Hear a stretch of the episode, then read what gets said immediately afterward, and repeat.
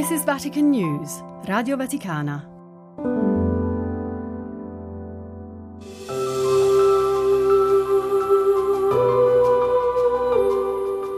Anche chi sa poco o nulla di lui, quando scrive un'email o guarda il calendario, calcola gli anni a partire da quello della sua nascita.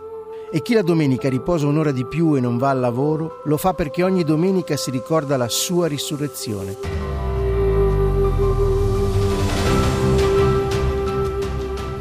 Chi è Gesù di Nazareth che ha condizionato così tanto le nostre vite? Sono Andrea Tornielli e questo è Nazareno, il podcast che vi racconta la vita di Gesù.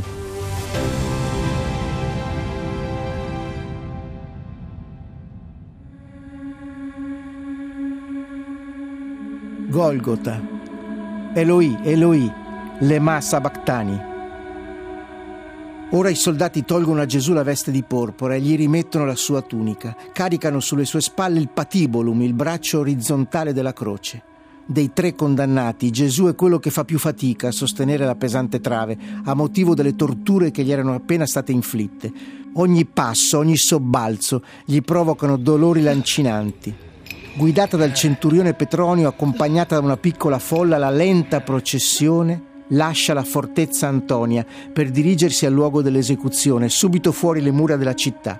Maria guarda in lontananza quella scena crudele, si sente mancare vedendo come le hanno ridotto il figlio.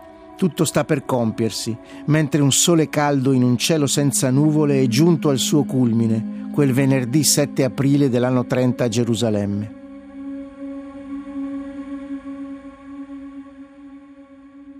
Le strade della città sono piene fino all'inverosimile. Gesù è stremato, disidratato. Più volte cade a terra, vinto dal peso del patibolo. Una maschera di sangue e polvere gli copre il volto. Costringono allora a portare la sua croce, un tale che passava, un certo Simone di Cirene, che veniva dalla campagna, padre di Alessandro e di Rufo. È un uomo alto e robusto, un contadino. Prende su di sé il patibolo, e offre anche il braccio perché il Nazareno possa appoggiarsi, riuscendo ad arrivare al Golgota. Ad una curva della strada, quando ormai stavano per uscire dalle antiche mura della città, viene loro incontro una donna minuta. Porta in mano un grosso bicchiere di terracotta colmo di vino aromatico e nell'altra un quadrato di stoffa bianca della dimensione di un velo. Gesù non vuole bere, ma afferra il velo e si asciuga, lasciando la stoffa macchiata di sangue con l'impronta della sua faccia. Nel frattempo Pilato aveva composto l'iscrizione da porre sulla croce del Nazareno e incisa su una tavola di legno vi è scritto Gesù il Nazareno, il re dei giudei. Molti giudei leggono questa iscrizione perché il luogo dove Gesù viene crocifisso era vicino alla città. È scritta in ebraico, in latino e in greco. I capi dei sacerdoti avevano tentato di farla cambiare dicendo a Pilato non scrivere il re dei giudei, ma costui ha detto io sono il re dei giudei. Il governatore stizzito aveva risposto Quel che ho scritto, ho scritto. Giungono dunque al luogo del Golgota, che significa luogo del cranio. Appena fuori le mura della città, nella parte settentrionale, sorge una roccia sporgente che si eleva di qualche metro dal terreno circostante. Il suo colore e la sua forma la facevano assomigliare appunto al cranio di un uomo. Un posto di grande passaggio. Tutto attorno vi sono sepolture, tombe scavate nella roccia. Sul Golgota sono già infissi gli stipes, cioè i robusti pali verticali delle croci. I soldati spogliano della tunica Gesù, lo stendono a terra con le braccia sul patibolo, estraggono da una sacca dei chiodi pesanti e lunghissimi, insieme a delle mazze di metallo che servivano per martellarli. Il legno aveva già dei fori predisposti, ma la larghezza calcolata dai falegnami non corrisponde a quella delle braccia di Gesù. Così dopo aver inchiodato il polso del braccio sinistro, gli aguzzini si accorgono che il braccio destro non arriva al foro. Prendono una corda, la legano al polso e tirano in due, slogandogli il braccio. Mentre si accaniscono su di lui, Gesù ripete, Padre, perdona loro, perché non sanno quello che fanno.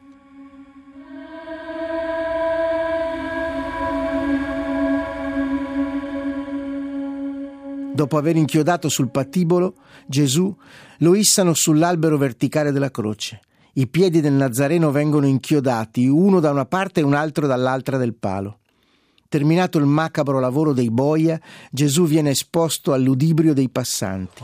È già ansimante, fatica a respirare. Dopo di lui sono crocifissi Disma alla sua destra e Gesta alla sua sinistra. I soldati tirano a sorte per vedere a chi sarebbe toccata la tunica di Gesù, tessuta tutta d'un pezzo.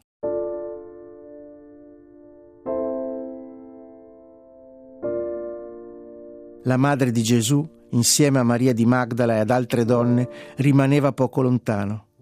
Ma non c'erano soltanto amici o comunque persone che si lasciavano commuovere da quella scena straziante. C'era anche chi guardava quello spettacolo macabro senza lasciarsi scalfire. Alcuni che passano di là lo insultano, scuotendo il capo e dicendo Ehi, tu che distruggi il Tempio e lo ricostruisci in tre giorni, salva te stesso scendendo dalla croce.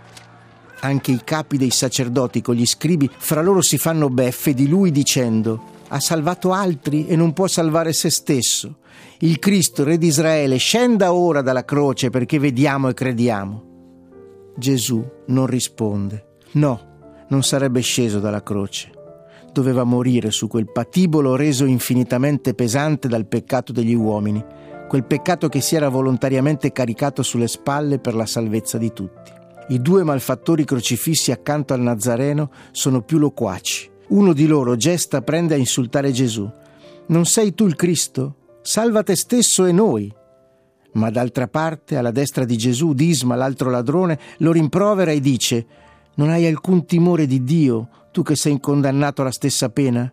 Noi giustamente, perché riceviamo quello che abbiamo meritato per le nostre azioni. Egli invece non ha fatto nulla di male. E aggiunge: Gesù, ricordati di me quando entrerai nel tuo regno. Gesù muove leggermente la testa verso destra, riuscendo per qualche istante a incrociare lo sguardo di Disma, e gli risponde, In verità io ti dico, oggi con me sarai nel paradiso. Oggi, non in futuro. Oggi. Quel ladrone gli aveva rubato il paradiso.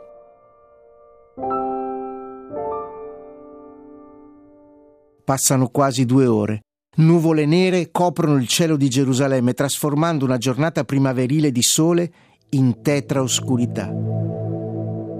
Stanno presso la croce di Gesù sua madre, la sorella di sua madre, Maria madre di Cleopa e Maria di Magdala.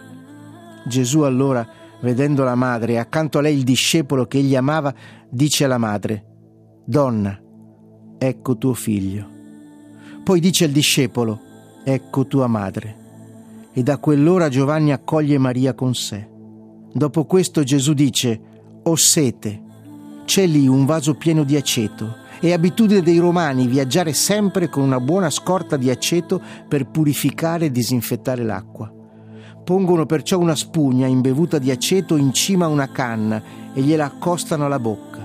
Alle tre del pomeriggio Gesù grida a gran voce: Eloi, Eloi, lema sabachthani, che significa Dio mio, Dio mio, perché mi hai abbandonato?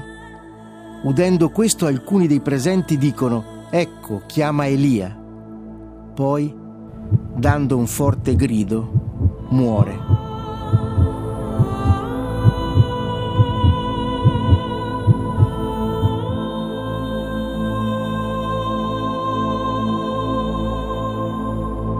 Capo cade reclinato sul lato sinistro. Con la morte di Gesù il tempo sembra fermarsi ancora una volta. Il velo del Tempio si squarcia in due da cima a fondo, scosse telluri che fanno tremare la terra, le croci sussultano. Il centurione, che si trova di fronte a lui, avendolo visto spirare in quel modo, dice, davvero quest'uomo era figlio di Dio. È il giorno della Parasceve i giudei, per evitare che i corpi rimanessero sulla croce durante il sabato, chiedono a Pilato che fossero spezzate loro le gambe e fossero portati via. I soldati colpiscono le gambe dei due ladroni con delle mazze, facendoli morire in fretta. Vedono che Gesù è già morto e non lo colpiscono, ma uno dei soldati con una lancia gli squarcia il fianco e subito ne esce sangue e acqua.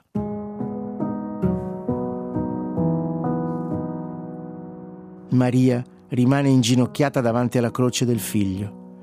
Nel frattempo Giuseppe d'Arimatea, membro autorevole del Sinedrio, chiede a Pilato il corpo di Gesù. Il governatore glielo concede. Giuseppe prende il corpo di Gesù, arriva anche Nicodemo e porta circa 30 kg di una mistura di mirra e di aloe. Avvolgono il corpo di Gesù con teli insieme ad aromi. Avevano portato un grande lenzuolo di lino, tessuto a spina di pesce, sufficiente per avvolgere completamente il corpo, un sudario per il volto e delle fasce per cingere il collo, i fianchi e le calcagne. Accanto al luogo dove è stato crocifisso c'è un giardino e nel giardino un sepolcro nuovo, nel quale nessuno era ancora stato posto. È una tomba nobile. Depongono il corpo sulla lastra di roccia. Tutto viene fatto in gran fretta, senza che le tradizionali preparazioni del defunto possano essere completate. Bisogna infatti rispettare il riposo del sabato. Oltre alle donne venute con il Nazareno dalla Galilea, ad osservare la scena c'è l'Apostolo Giovanni. La mattina seguente i capi dei sacerdoti fanno visita a Pilato e gli chiedono che faccia vigilare la tomba dai suoi soldati per evitare che i discepoli di Gesù possano rubare il corpo e poi dire che è risorto.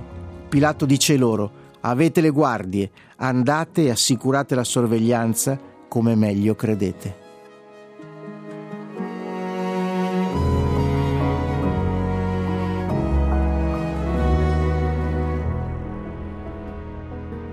Avete ascoltato Nazareno, un podcast scritto e raccontato da Andrea Tornielli, come libero adattamento dal libro Vita di Gesù, edito da PM, e a cura di Benedetta Capelli, Fabio Colagrande e Amedeo Lo Monaco.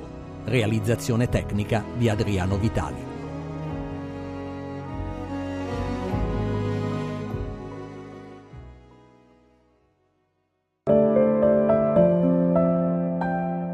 Vatican News, Radio Vaticana.